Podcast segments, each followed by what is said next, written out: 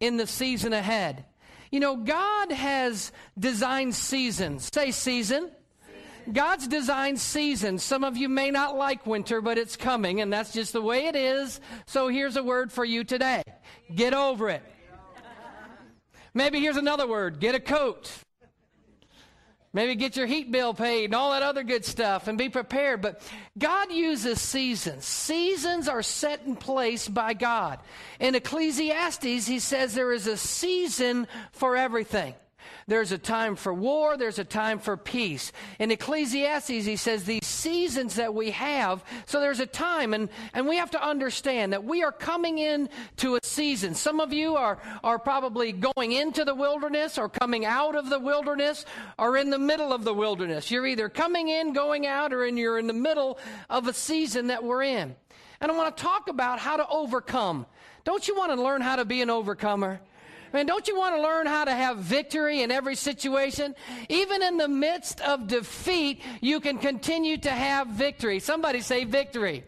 You know, we want to be able to have victory. We want to operate in faith. We want to have strength and power for God. We want to be able to have victory in every area in our lives. There are going to be setbacks. There's going to be failures. We'll call those experiments. Well, you will experiment on some things and you may get knocked back. You may even get knocked down. But how many of you know it doesn't matter how hard you get knocked down, it's how high you bounce back? Can I get an amen?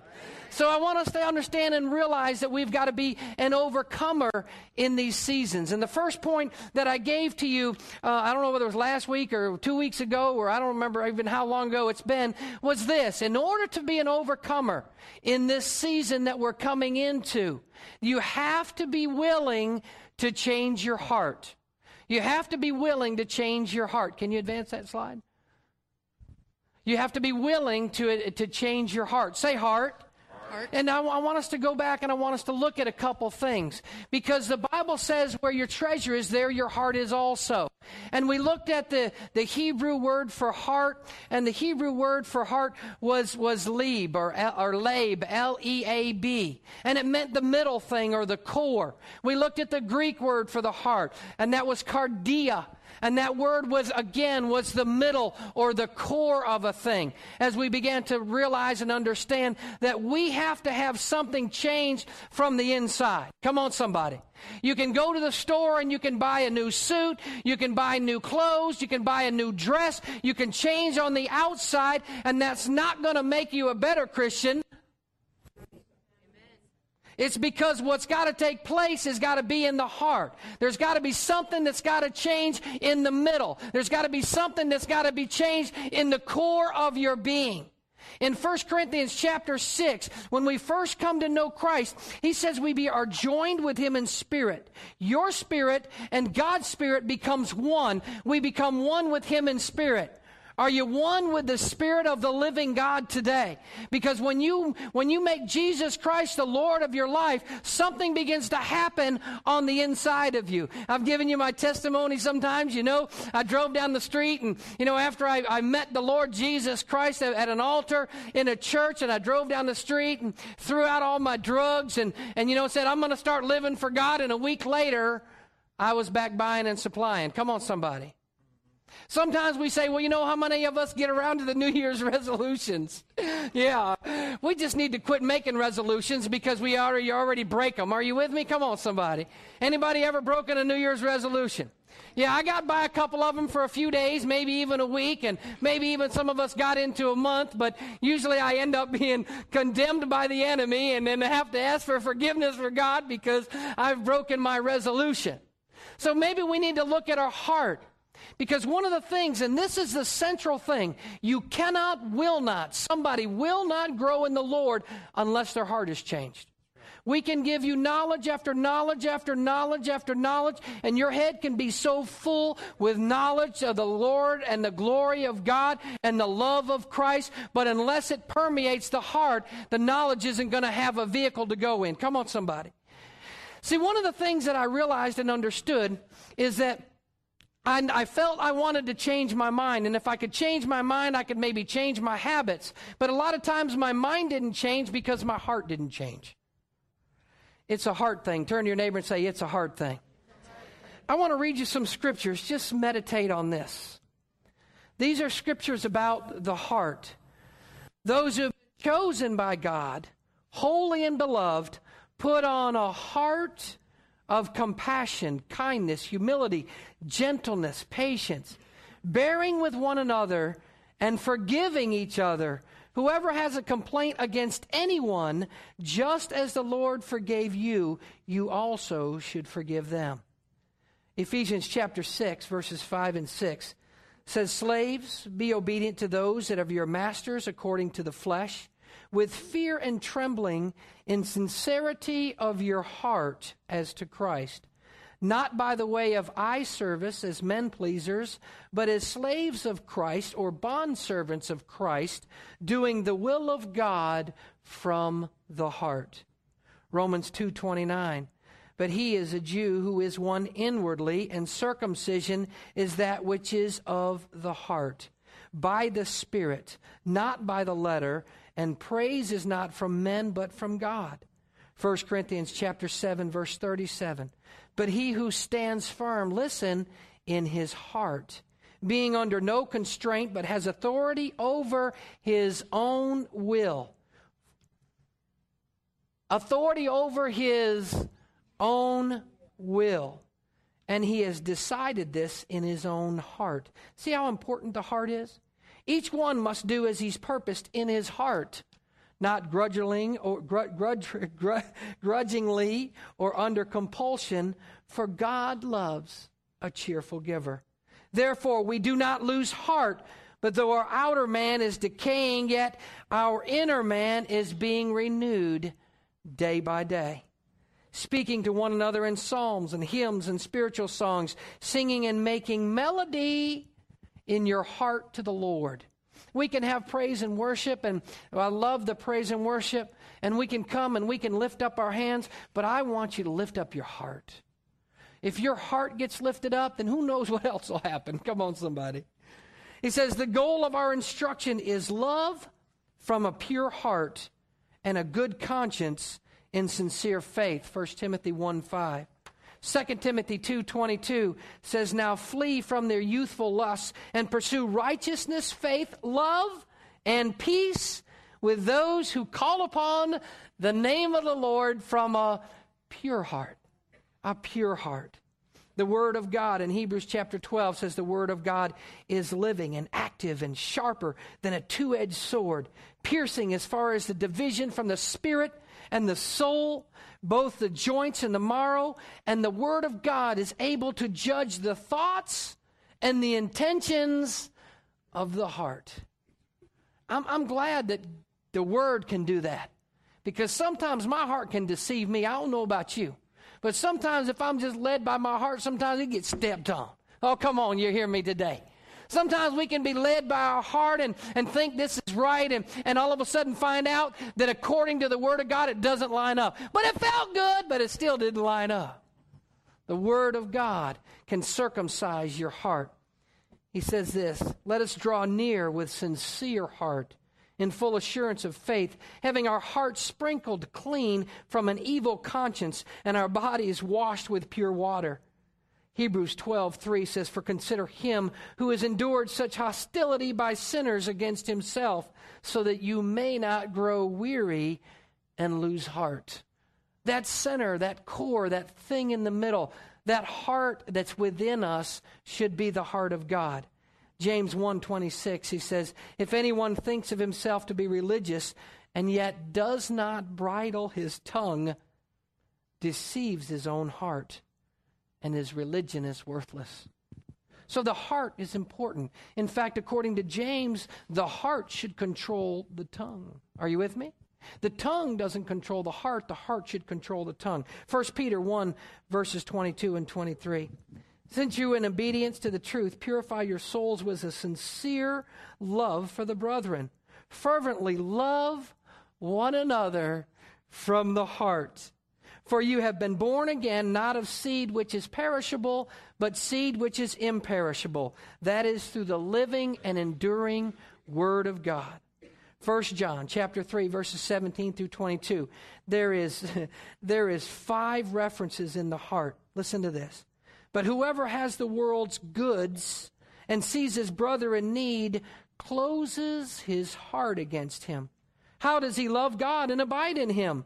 Little children, let us not love with word or tongue, but in deed and truth. We will know this by, because we are the truth. It says, We will assure our heart before Him in whatever our heart condemns us, for God is greater than the heart, and He knows all things. Beloved, if our heart does not condemn us, we have confidence before God that whatever we ask, we receive from Him because we keep His commandments and do the things that are pleasing in His sight. Proverbs chapter 4, verse 23 says, Watch over your heart, for out of your heart flows the issues, well springs, water, life flows out of your heart. So, in order for us to be able to overcome in this upcoming season, in order for us to be able to be victorious in what's going to come against you, and there are some things that are going to come against you. If you love God and are pursuing God, there are some things that are going to come against you no matter what.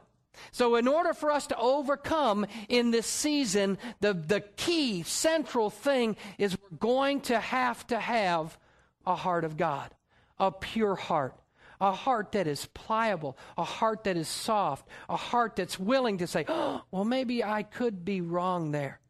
Maybe I didn't understand it like I thought I did. Maybe she said something and maybe I took it the wrong way. Maybe we need to have a heart that is pure and open to be molded and shaped for God. I, I don't know about you, but I need that pure heart.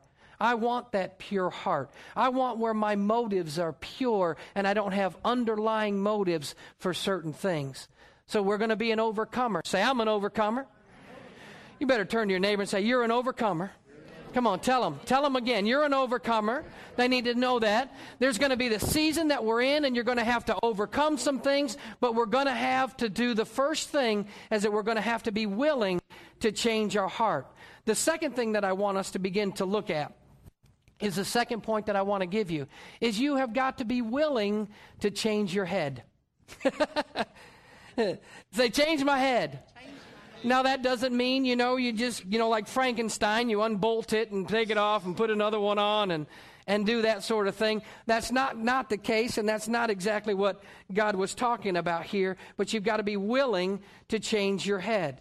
So I want us to realize and understand that as we are become overcomers, we've got to be willing to change our head. The things that we do, the ways that we talk, the ways that we begin to think about. You know, the Bible says anything good, anything lovely, anything of good report, it says to what?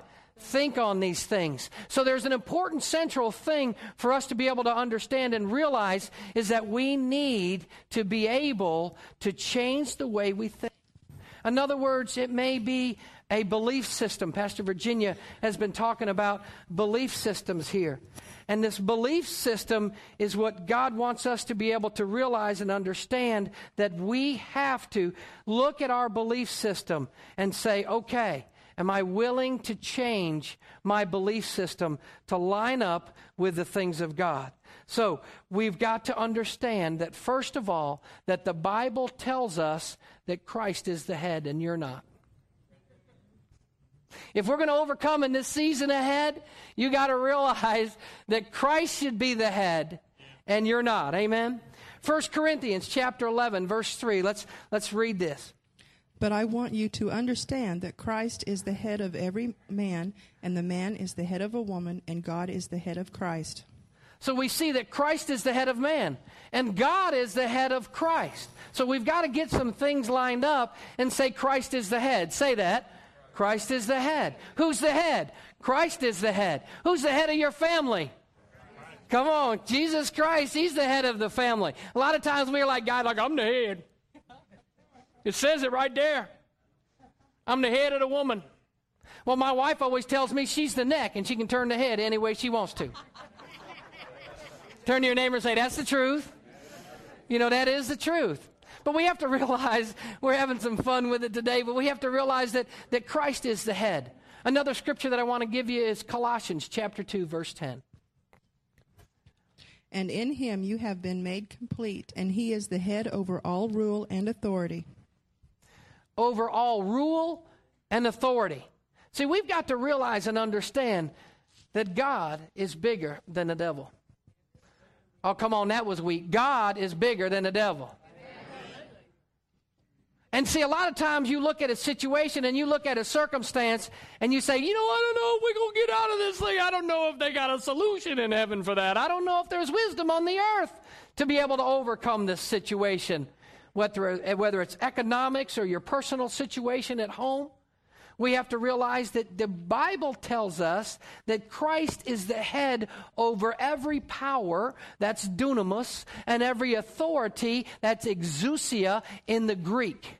He's over the head, over every power and every authority. And that same dominion that Christ has over power and authority, He's given you that same dominion. You need to take that. You need to operate in that. You need to be able to say, hey, you know what? I've got power and authority over this situation.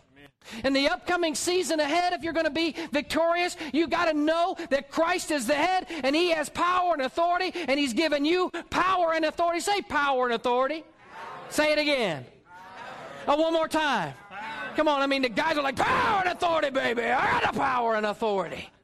You step onto a football field, one team's going to come against another team. I just turned on the television yesterday, and there was a team, there was one team coming out on the field, and there was another team, and they were standing over there, and they were they were jawing at them. And I mean, before they even got to the before they even got to warm up, they were going at it. It wasn't OU and OSU. I'm not going to tell you it was, but uh, but anyways, I mean, they were going at it. It was like, you know, this is our house. It's like, no, this is where we're at. Well, we're going to come and take it from you. And it's like, is that power and authority? We need to have that same mentality mentality to realize that Christ is the head. He's given you the power and authority. And in this upcoming season ahead, I'm going to be victorious and I'm going to have power and authority over everything that comes against me, that tries to pull me back, tries to hold me down, tries to keep me from being less than God's best because I got the power and authority. Amen.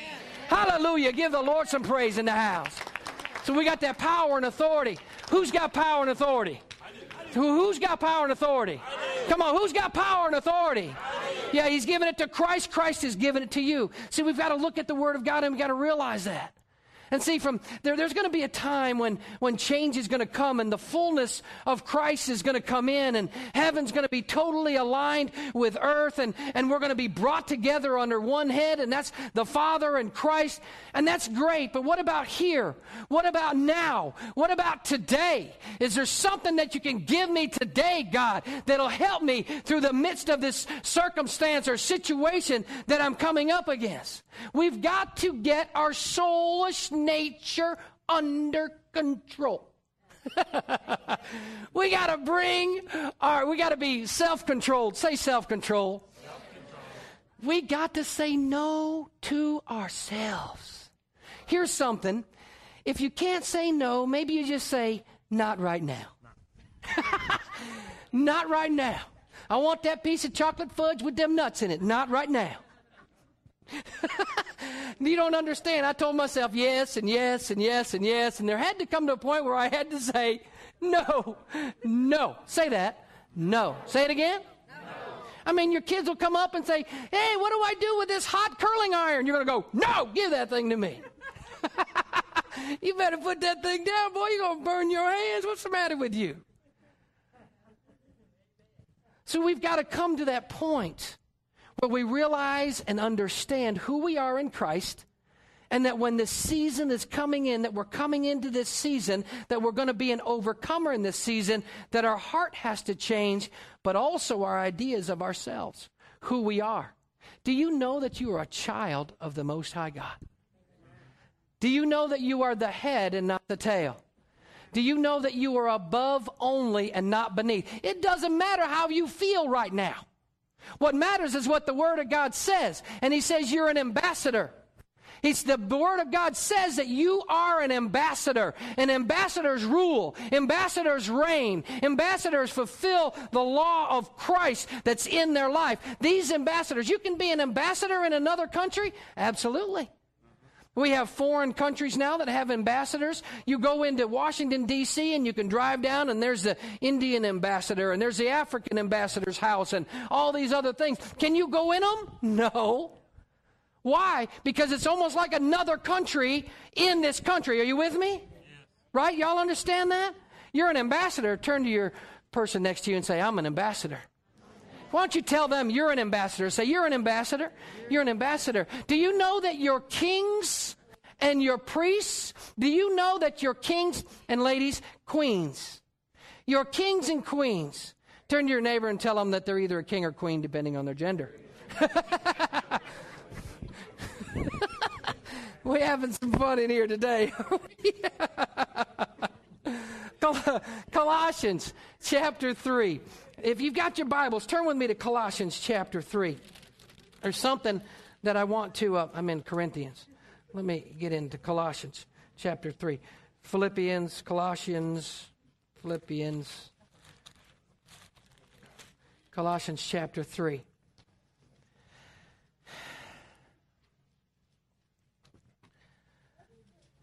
In this season, you don't need to see yourself operating from the valley.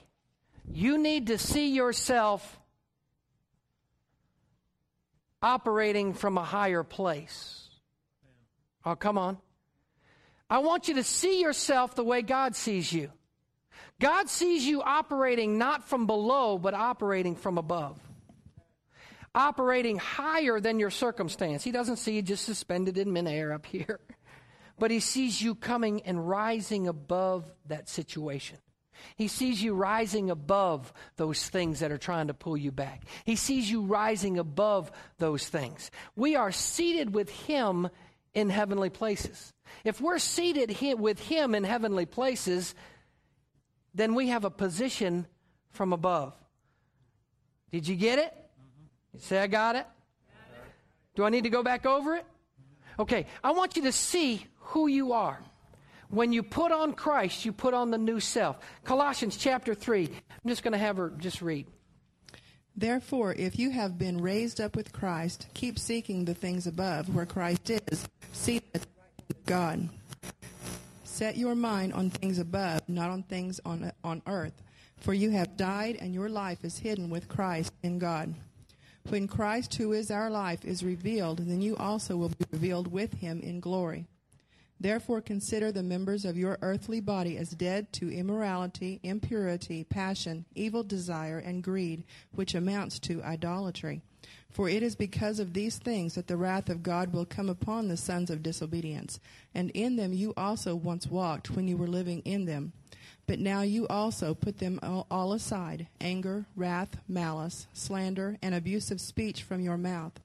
Do not lie to one another, since you laid aside the old self with, with its evil practices. Tell me what we need to do. Hold on. What we need to do, Bill? She need to move. You need to give her another mic. Okay. I think he's going to have you slide over a seat or two. Chapter 3, verses 1, she, she talked about it, 1 through 7. He gives an idea of we set our mind on things above, not mind, our mind on things of the earth. You've died and your life is hidden in Christ. And he goes through and he says, you know, therefore consider the members of your earthly body. And he says, dead to immorality, impurity, and evil desires, and greed, which amounts to idolatry. For it is because of these things the wrath of God will come on the sons of disobedience. And in them, you once, listen, this is past tense. You once used to be like this, but you are no longer. Oh, come on, somebody. I don't know about you, but I can see myself in here. I can see myself with impurity and passion, evil passion or lust and evil desire and greed. And, and, and he says that's idolatry. You want to know what idolatry is? That's it. Right there's a good definition of idolatry. He says, For it's because of these that the wrath of God will come upon the sons of disobedience. So he's saying these sons are disobedience, they're in trouble. but see, you are not the sons of disobedience. In verse 8, he says, But now you also put them all aside. Put away anger, put away wrath, put away malice, put away slander, abusive speech from your mouth. Verse 9, Do not lie to one another, since you laid aside the old self with its evil practices. You've set aside that old self now. That old self with what? With its evil practices. Go ahead. And have put on the new self, who is being renewed to a true knowledge according to the image of the one who created him. A new self. Uh oh. Something's happened. Something that you've, you've done. You've, you've put on it now. You've removed the old self. You've taken the old self of greed and malice and envy and strife and jealousy and bitterness and anger and all those things. And now you've picked up a garment from God. And you now are clothing yourselves with the new self. Come on, somebody. No, no, no. I, I'm not a dirty, rotten sinner. I'm a sinner saved by grace. The old has passed away and the new has come. I put on the new self. I put on the new garment. I'm now beginning to walk as a king, as an ambassador, as a queen, whatever it might be, as a citizen in the kingdom of heaven because I put on a new self. Somebody needs to say hallelujah. I mean, you know what? If it wasn't for the garment of Christ, where would we be? If it wasn't for the garment of Christ, where would we be? We've put on the new self. Go ahead. A renewal in which there is no distinction between Greek and Jew, circumcised and uncircumcised, barbarian, Scythian, slave, and freeman, but Christ is all and in all. Mm. So, as those who have been chosen of God, holy and beloved, put on a heart of compassion, kindness, humility, gentleness, and patience. Whoa, whoa, whoa, whoa, whoa, whoa. Look at that. It says, This is what you are. You're chosen by God. What? You're chosen by God. Say, I'm chosen. You're chosen by God. You're chosen by God. You might have used to been chosen by the devil, but you're chosen by God. Turn to your neighbor and say, I think he's talking about you. Come on, because you are chosen by God. And then, and then look at what he says. You're chosen. You're chosen. How many of you chosen? I don't, I'm, come on, let's get your hand. I'm chosen. I'm chosen. How about the other hand? Can we get that one up too? I'm chosen. I'm chosen by God. You're chosen by God. So we're chosen by God, right? We're chosen by God. We're, we're chosen by God. Then look what it says. It says, those of you that have been chosen by God, he says, bearing one another, forgiving each other. Whoever has a complaint against anyone, just as the Lord forgave you, you should also forgive them, or you should also. Just as the Lord. Do we forgive? How many times? Just, you know, it's, it's an infinity. When he says 70 times 7 and a man should forgive somebody in a day, it's just an infinity. It's just a number. He's not saying that after 100 or 40, you what, 77 times 70 is 149 or 490. He's not, he's not saying at 491 you don't forgive him. It's a number that means just it's an infinity. It's first of all, you're not. I don't know if you've had anybody come to you even seven times in one day, in one day, and ask you for forgiveness. You know, most of the time, you know, it's one time. There's been times where I've had to go to my wife and ask for forgiveness two or three times in a day, but I don't think I'd ever done it seven, let alone 70, let alone 490. Go ahead, look at verse 14. Beyond all these, put on love, which is the perfect bond of unity. Woo! Put on love. I love you. God loves you. You know, God loves a cheerful giver. You know, we heard that from the heart. See, but how are you going to put on love without your heart being changed? How are you going to put on love without your head being changed? You can't put on love. And, and again, the, the Greek word for love is different than the English word for love. There's only one word in the English for love, and there's three or four Greek words for love. So we need to look at that and understand if it's just a phileo love, a friendship kind of love. It's if it's a sexual kind of love, that's a different kind of love in the Greek. If it's an uh, agape kind of love, it's an unconditional love that we, we love no matter what. We love our kids unconditional. Anybody have kids? Don't you love them? You may not like the way they act at times, but you sure love them. You know, they, they may embarrass you at times, but you still love them. You know, you'll do just about anything for them, won't you? That's the way God's love is towards us. Go ahead. Let the peace of Christ rule in your hearts, to which indeed you were called in one body, and be thankful. Let the word of Christ richly dwell within you, with all wisdom, teaching and admonishing one another with psalms and hymns and spiritual songs, singing with thankfulness in your hearts to God. Whatever you do in word or deed, do all in the name of the Lord Jesus Christ, giving thanks through him to God the Father. Whatever we do in word and deed, we do it unto the thank unto the Lord Jesus Christ, being thankful. He says, when you worship God, worship Him with a with a heart, a thankful heart. And that's where we're talking about how we're going to overcome in the season ahead. And we're going to say, we got to have a heart change. Say heart change. We got to have a head change. We've got to change the way we think. We've got to change the way we believe. We've got to change those things. See, if we change our thinking, then our minds can be renewed. How can our minds be renewed? Psalms 26, 2. Let me read this to you. It says, Test me, O Lord, and try me. Examine my heart and my mind for your love is ever before me, and I will walk continually in your truth. Your heart has to change first, and then comes your thinking, your head. Turn with me to Romans chapter 12. Romans chapter 12. Where'd I tell you? Just wanted to check, see if you guys were listening this morning. Let's look at start off at verse 1. Romans 12, 1. Let's read this. Therefore, I urge you, brethren, by the mercies of God, to present your bodies a living and holy sacrifice, acceptable to God, which is your spiritual service of worship. And do not be conformed to this world, but be transformed by the renewing of your mind, so that you may prove what the will of God is, that which is good and acceptable and perfect. So, our bodies to be holy and pleasing for the Lord. That's our act of worship. Our minds need to be renewed, renewed, renewed. Our minds need to be renewed. We've got a whole series on climbing your mountain of transformation where it talks about the transformation of your mind, a metamorphosis. A caterpillar doesn't come out with a caterpillar that you just stick wings on. It goes through a total transformation process and comes out as a butterfly. Are you with me? It, the DNA is changed. So as we go through a transformation with God, our DNA gets changed like a DNA from God. You got God's DNA. Oh, come on, you didn't hear me. You got God's DNA. You got you got you got blood type God running through your veins. That ought to make you shout hallelujah. Romans chapter 13 verse 14 says rather clothe yourself with the Lord Jesus Christ. Do not think, there it is with the mind, about how to gratify the desires of your sinful nature. So don't spend time thinking about how you're just going to take care of your old sinful nature. That's where your mind has to be renewed.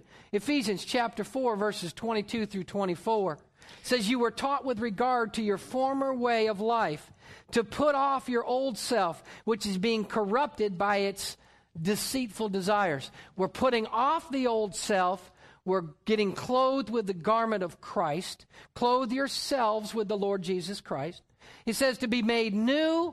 Where are you made new? I got news for you. My body was not made new when I came to Christ. I didn't lose 10 pounds. I didn't grow hair. I didn't all of a sudden become a stud.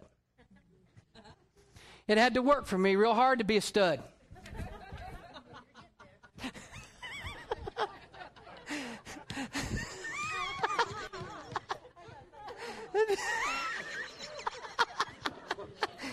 you didn't hear that, did you? Somebody said, You're getting there. Do you understand what I'm saying? My body didn't change. I all of a sudden didn't gain 10 years, you know what I mean, or lose 10 years. Or all of a sudden did get, didn't get better looking. Although people might begin to look at you through your eyes and see where your heart has changed, your soul has changed, and say, Whoa, something did happen to you. Are you with me? but but I, I got to I got to clothe myself with a new attitude. Say new attitude. Of who you are in Christ Jesus. That's the whole deal. We've got to have that attitude of who we are in Christ Jesus. Verse 24 says, To put on the new self, created to be like God in true righteousness and holiness. We've got to protect our head. How many times do we protect our head? Most of the time we don't. I all the time get I raise up and hit something. I don't protect my head at all. But listen what the word of God says. in Ephesians chapter 6. We all pretty much know about that. We put on the breastplate of righteousness, the shield of faith, quenches every dart from the, the wicked one. What about the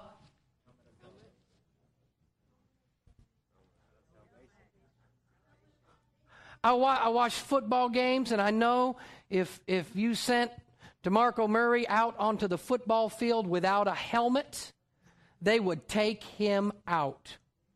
I mean, they probably would all say, "Look, just let him score a touchdown. We're taking that dude out."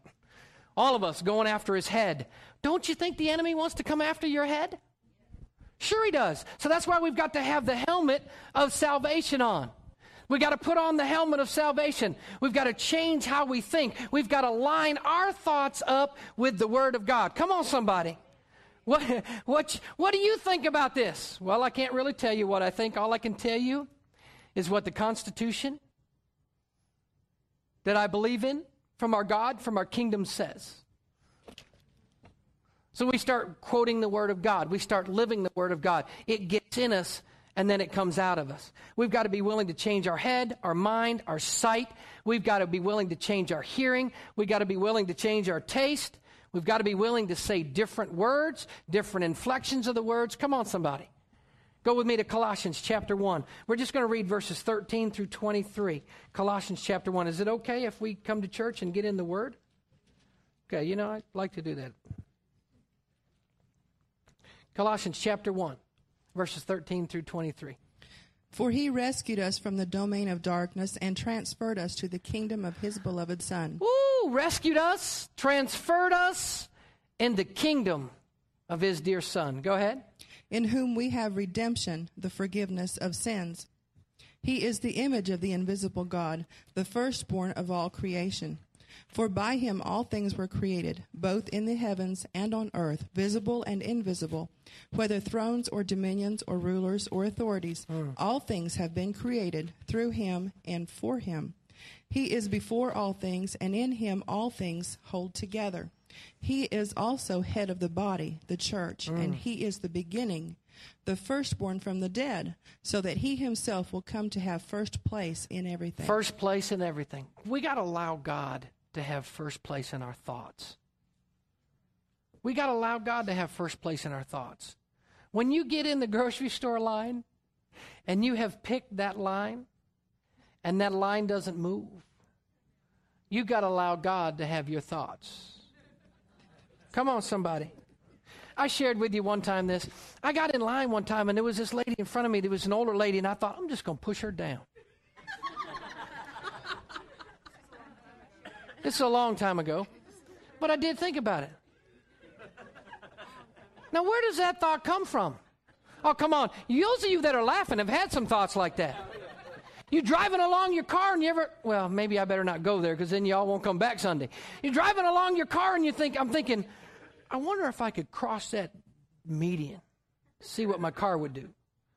Maybe, maybe I, never mind. You ever had those thoughts? Come on, maybe, you know, Shelly's like, no. But some of y'all are going, yeah, I had them thoughts. Yeah, what about if I drive off that bridge? I wonder if it'll clear the water. yeah, you get on a four wheeler, you wonder if you can climb the mountain. I wonder if I can do that. I wonder if gravity will take me all the way up there. Maybe it'll pull me back.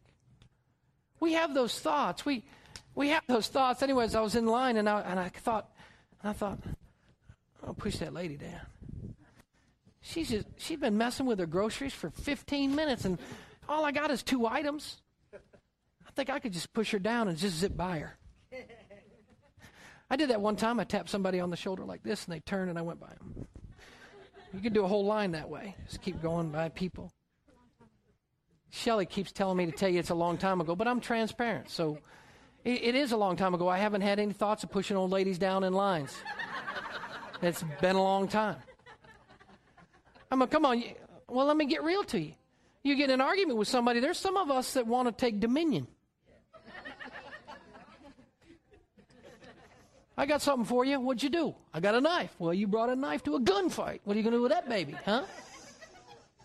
I mean, we're serious. You know, we're just real people here. We have those thoughts. But we've got to renew our thoughts to the thoughts of God. We have those thoughts that people have put in us and said we're no good. Where did that thought come from? That didn't come from God. God says He loves you. He cares for you. You're, you're an awesome woman or man of God. God says, I've got the best for you. And those are the thoughts that we need to start having. We've got to renew our mind. We got to pull those thoughts down. We got to take those thoughts that are contrary to the Word of God. We got to pull them down and we got to make them line up and say, You don't belong, thought, you got to go. So, very quickly, the thought passed. I'm not going to push her down. I'm just going to be careful and just wait in line. Amen? And wait for the time that's there. It's, it'll be fine. Who knows? God may take you and you may, you may actually minister to that lady in line. Or that lady in line may turn around and minister to you. So don't miss out on those things. But we've got to be willing to overcome in this season ahead. We've got to be willing to change your heart. Say your heart and your head. Say your head. And the third thing I'm going to give you is that you've got to be willing to change your hands. In other words, we've got to be willing to do the work of our hands. God tells us that our hands, well, let me say that your hands can be used for loving or your hands can be used for hurting. You can take your hands and you can love with your hands or you can hurt with your hands. God wants to bless the work of our hands. Do you know that? God wants you to put your hand to something so you can prosper. God want, he uses these hands. These are God's hands. If you're a man and woman of God, these are God's hands. Do you know that the word work literally means to toil? The word work means to toil. It means as a task or an occupation. You can everybody does things with our hands, some more than others. It means to be engaged in or engaged with. Our hands work literally means to commit to something, to labor for. Our work literally means to minister about a trade or something else by working. When we look at our hands, when we, when we do the things that we need to with our hands, in Deuteronomy, there is over six references to the Lord your God has blessed the work of your hands. Has blessed, will bless, will continue to bless the work of your hands. He will make the work of your hands prosperous. Look at Psalms 90, 17. Let me just read this to you. Go ahead. Let the favor of the Lord our God be upon us, and confirm for us the work of our hands. Yes, confirm the work of our hands. That the Lord your God will be upon you, and to one, one version says, establish the work of your hands. And then he comes back and says, Yes, establish the work of our hands. Last scripture, James chapter 2. I'll ask you to turn. I won't ask you to turn to anything else. James chapter 2. Because we have to realize that our hands make a difference. Our hands make a difference. We saw that video with that guy with no legs and no hands. I'm telling you, your hands make a difference. James chapter 2, we'll read verses 14 through 26. What use is it, my brethren, if someone says he has faith, but he has no works? Can that faith save him? If a brother or sister is without clothing and in need of daily food, and one of you says to them, Go in peace, be warmed, and be filled, and yet you do not give them what is necessary for their body, what use is that? Even so, faith, if it has no works, is dead, being by itself. But someone may well say, You have faith, and I have works. Show me your faith without the works, and I will show you my faith by my works. You believe that God is one. You do well. The demons also believe and shudder. But you are willing to recognize, you foolish fellow, that faith without works is useless. Was not Abraham our father justified by works when he offered up Isaac his son on the altar? You see that faith was working with his works, and as a result of the works, faith was perfected.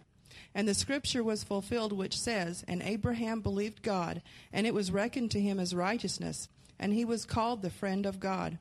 You see that a man is justified by works and not by faith alone. In the same way, was not Rahab the harlot also justified by works when she received the messengers and sent them out by another way? For just as the body without the spirit is dead, so also faith without works is dead.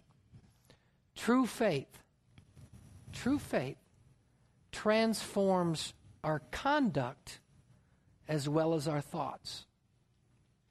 True faith will transform not only your conduct, but it will also transform your thoughts. If our lives remain unchanged, then we don't truly believe the truth that we say that we believe. Mighty quiet. My life should be different five years from now than it is now. We cannot earn our salvation. Salvation is a gift.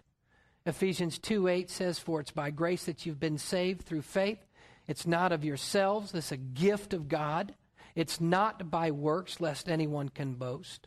But the scriptures here in James says, You show me your faith, and I'll show you my works.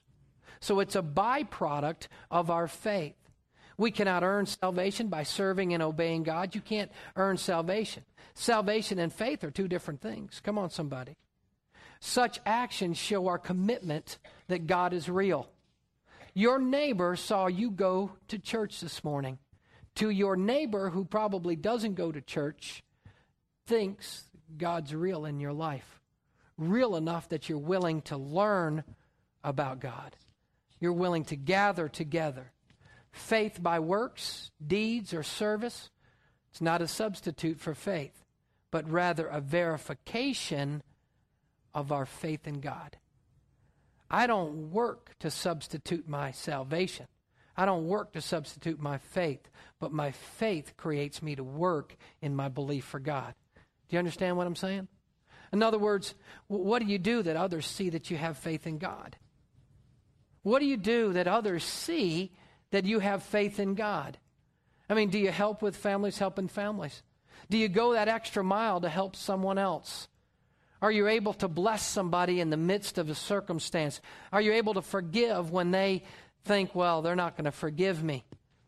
Do you help with the youth?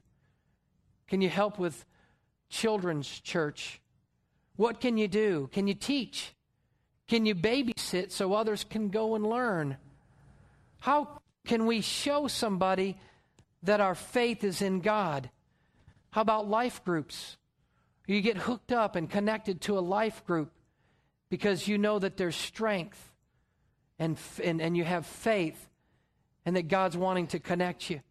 You have faith when you go to church. James 3:26 says faith without works is dead.